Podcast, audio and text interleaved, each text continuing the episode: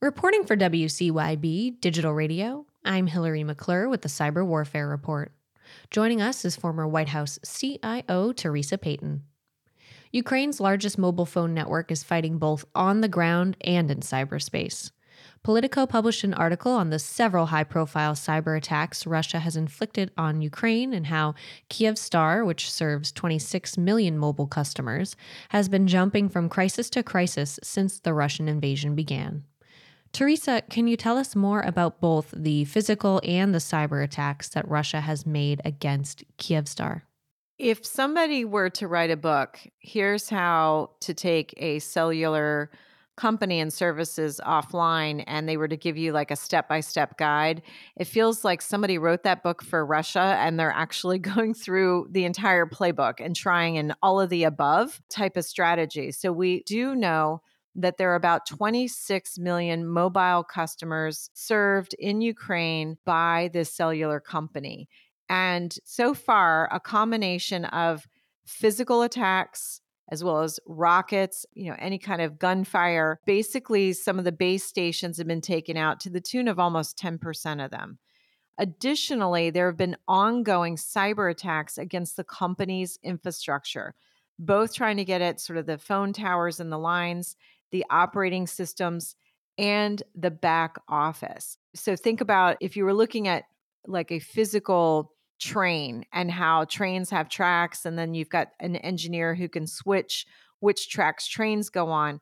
It's almost as if sort of the routing of phone calls. So if you visualize like the routing of trains, that has also been targeted by hackers. They're trying to both create disruption, but also look for opportunities to steal things like user data, payment information, and more. What's very interesting is the cellular company has definitely been fighting an ongoing battle, but in most cases, they're doing a good job of getting back up and running. Their continuity plans, their resiliency plans that they had in place prior to the invasion are obviously serving them well.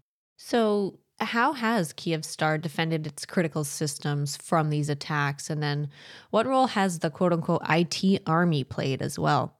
So, what's interesting is they have basically put out an all hands effort to the world and asked for people with cybersecurity skills to come help them in a volunteer army type of way. But instead of it being a physical volunteer army, it's a technology army. The Ukrainian officials, I don't know how they came up with these numbers, but they estimate that over 260,000 ethical hackers have actually been doing volunteer efforts to help bolster the company's defenses. So they have definitely been working very hard to make sure that the cellular company is resilient, operable, up and running. They also have been looking for opportunities to strike counterattacks. So, trying to understand where these cyber attacks that are being launched against us, who is originating them, what's the infrastructure that's been stood up that's actually creating and launching these attacks, and doing a counteroffense to actually take that nefarious infrastructure down so it can't attack again. So, a very interesting strategy asking the world to pitch in and be this volunteer IT army. Teresa, should other nations, of course, including the US, be paying close attention to these attacks? And if so, why? You never know where Russia could head next. The work that Russia is doing in the invasion and the war in Ukraine in attacking this cellular company, they're also learning. So even though they may not be successful in completely taking the cellular organization offline, they're learning what works, they're learning what doesn't work, they're learning how long does it take for us to be detected? What was the reason why we got detected? What was the counter response? And so it's very important for all telcos around the world to be observing and watching also lending support, lending best practices in an effort to understand the intelligence that's being gathered by the cellular company that's under attack. Because Russia could decide, you know what, I don't like the fact that this particular country sent information, sent weapons, sent financial aid. And I'm going to use what I learned in attacking the Ukrainian telco and I'm going to launch my attack on somebody else. So it's very important not only that we're assisting and offering best practices and advice, but there needs to be two way communication and intelligence threat sharing on what are you experiencing? How are they doing it? How did you win? How did you thwart that attack? So that cellular companies can ask themselves, do we have the right playbooks in place? And if Russia turns their sights on us, will we be ready? And so, is Russia attempting these attacks on any other nations currently, or are they solely focused on Ukraine right now?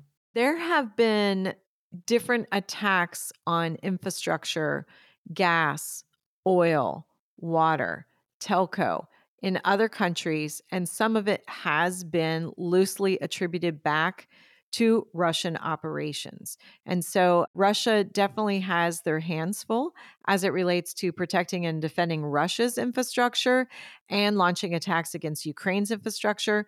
But they definitely have stepped out of that swim lane, to have flexed their muscle, and been very disruptive in other global infrastructures. The question is from a plausible deniability was it really directed by Putin? Or are these groups that are a couple of degrees of separation away from the Russian war? Are they Russian sympathizers? Or are they in that plausible deniability where they're three degrees away from the war? Any final thoughts? What's interesting is that one of the biggest incidents that took place against this telco actually happened before the invasion. They were actually hit by a distributed denial of service attack that was about two terabytes per second. And it did overwhelm their websites. It was considered one of the largest ever, other than the Microsoft attack that Microsoft sustained. So it could be that that was Russia. We're not really sure. But it could be that they had a lot of lessons learned before the invasion happened, which they are now putting into practice. So, this is a reminder whether you're a telco or not, if you're in critical infrastructure, to be thinking about what are our continuity and resiliency playbooks? What do they look like? So, you know, not always is it a very direct cyber incident that is the reason why you've got a continuity or resiliency issue. But obviously, distributed denial of service attacks are still a tactic and protocol that cyber criminal syndicates and nation state operatives still like to use. And the question is is as their access to technology gets better and better to launch more terabytes and maybe eventually even zettabytes per second, what is your ability to spot, thwart and recover from an attack like that? Joining me was former White House CIO Teresa Payton. Reporting for WCYB Digital Radio, I'm Hillary McClure.